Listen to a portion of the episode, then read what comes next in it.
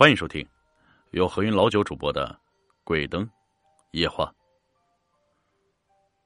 老王这人老实憨厚，之前在很多公司当过保安，现在岁数渐渐大了，那些老板便给他安排了一件看似轻松的差事，什么呀？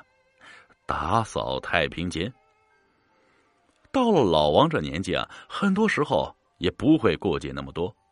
只要日子过得安稳充实，工作的性质是什么，并没那么重要。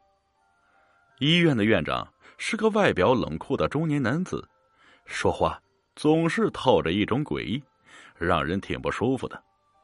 他从不走出办公室，也不让人进去找他，在外面敲门都会让他莫名的大发雷霆。的确，是个不可理喻的怪人。这次很例外。院长为了老王，居然走出了办公室，语重心长对他说：“老王，这工作很难，你确定你能胜任吗？”还不等老王接过话，院长便转过身，自言自语的往回走。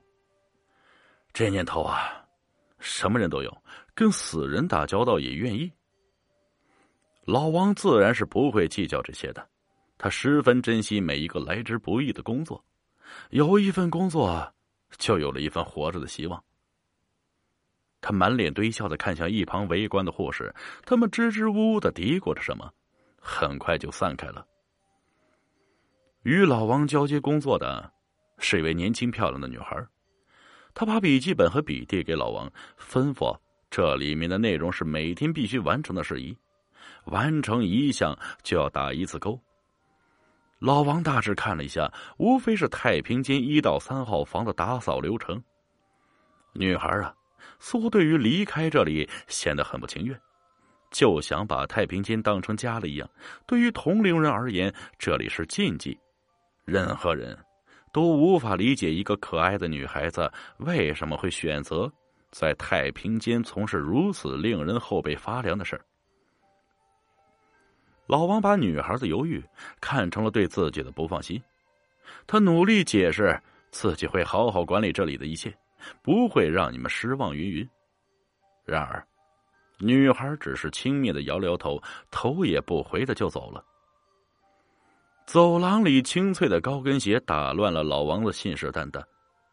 说实话，老王此刻心里也没底啊，毕竟医院是个阴气很重的地方，更何况是在太平间。这一待下去就是一晚一晚的事夜很快就黑下来了。医院的走廊每到这个时候，神秘就会被分割成两端，一头是黑暗，另一头是梦境。老王无法想象自己是怎么平静下来的。好在啊，自己买了瓶二锅头，喝一小杯能壮胆。这滋味下去了，是钻心的火了。他敞开衣襟，一丝丝凉意爬了进来。老王又从饭盒里抓起牛肉，吃的那个爽快哟。他吃着吃着，突然想不到差不多得查房了，擦了擦嘴，摇晃晃的朝柜子那边走，取出那笔记本，定睛一看，莫不是自己喝酒喝多了？之前的表格字迹全没了，一页页的空白。他揉揉眼睛，依然是这样。他心里直犯嘀咕：喝酒太误事了，多半是把本子给忘哪里了。他放下笔记本，又去找笔，想写点日记。老王这人除了爱喝酒，还喜欢每天写点日记，这爱好实在有趣的很。可是他怎么找，那支笔如同长了翅膀，就是看不见了。老王隐约感觉，这屋子里还有个人。很明显，他听到了微弱的呼吸声，不由警觉的回头望去。一个黑影捧着一支笔站在他的身后，没错，就是他要的那支笔。这个黑影低着头，实在看不清他的面目。老王拿过笔，战战兢兢的向黑影坐在一边。此刻，双方似乎在对峙。过了一会儿，黑影说话了，大约是个甜美的女生。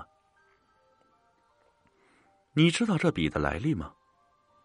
老王酒醒了差不多，冷静的看着黑衣女子，又看着自己手中的笔，摇摇头。女子继续说道：“，这笔有灵性，能唤出你的灵媒。不过一旦签下契约，你们俩谁也离不开谁了。”灵媒，这是什么鬼东西？老王自觉着不是在电影里啊，也并非做梦。他用力的捏了捏脸蛋，好疼啊！他死死的盯着眼前这位不速之客，直觉告诉他，白天的女孩就是这位黑衣女子。可是这笔，黑衣女子似乎看出了老王的心思，抬起头捋了捋头发，果然真的是他。他笑着，却手舞足蹈的做着诡异的动作，像是远古的巫术施法。惊异的事情发生了，笔居然跳起了舞。在老王手掌飞跃向空中，划过一道优美的弧线，轻轻的直立于书桌。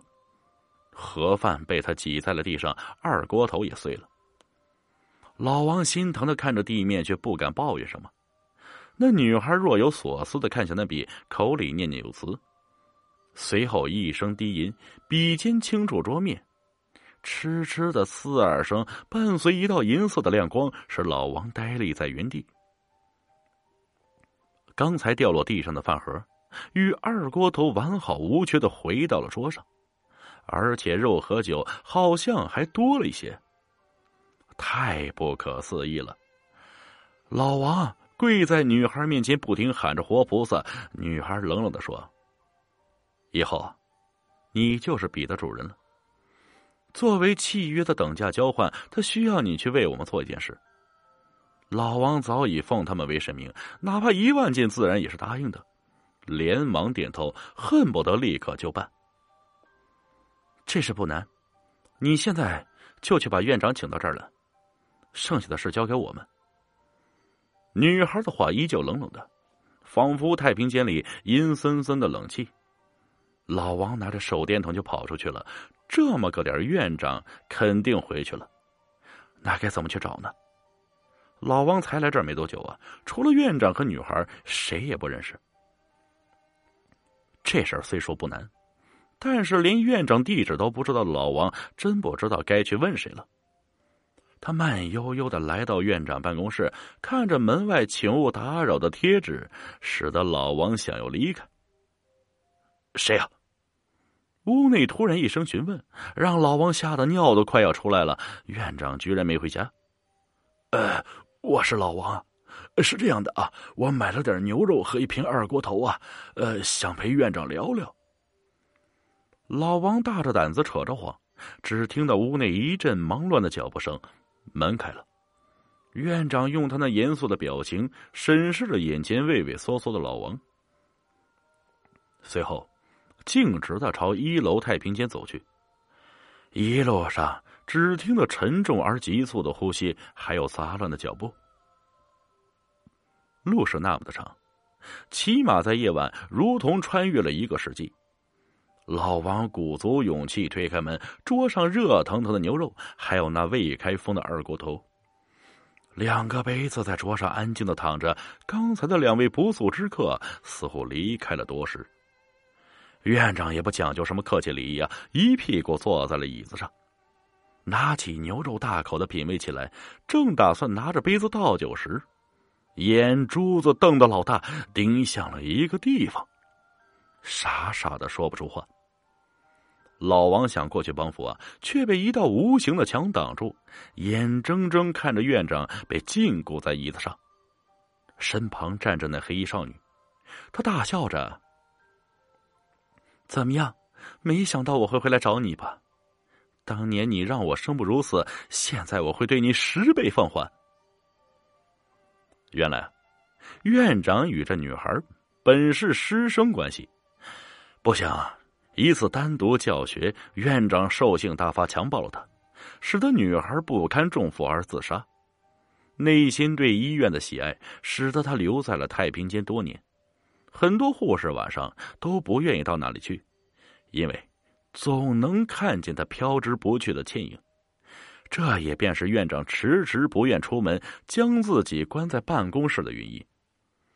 可为何这次会跟着老王去太平间啊？